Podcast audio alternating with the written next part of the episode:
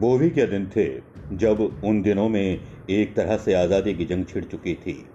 और उस आज़ादी की जंग में कूद पड़े थे वो सारे हिंदुस्तानी जिन्हें अंग्रेज़ों से सत्ता वापस चाहिए थी, जिन्हें अपनी आज़ादी प्यारी थी, जिन्हें अपना तिरंगा प्यारा था।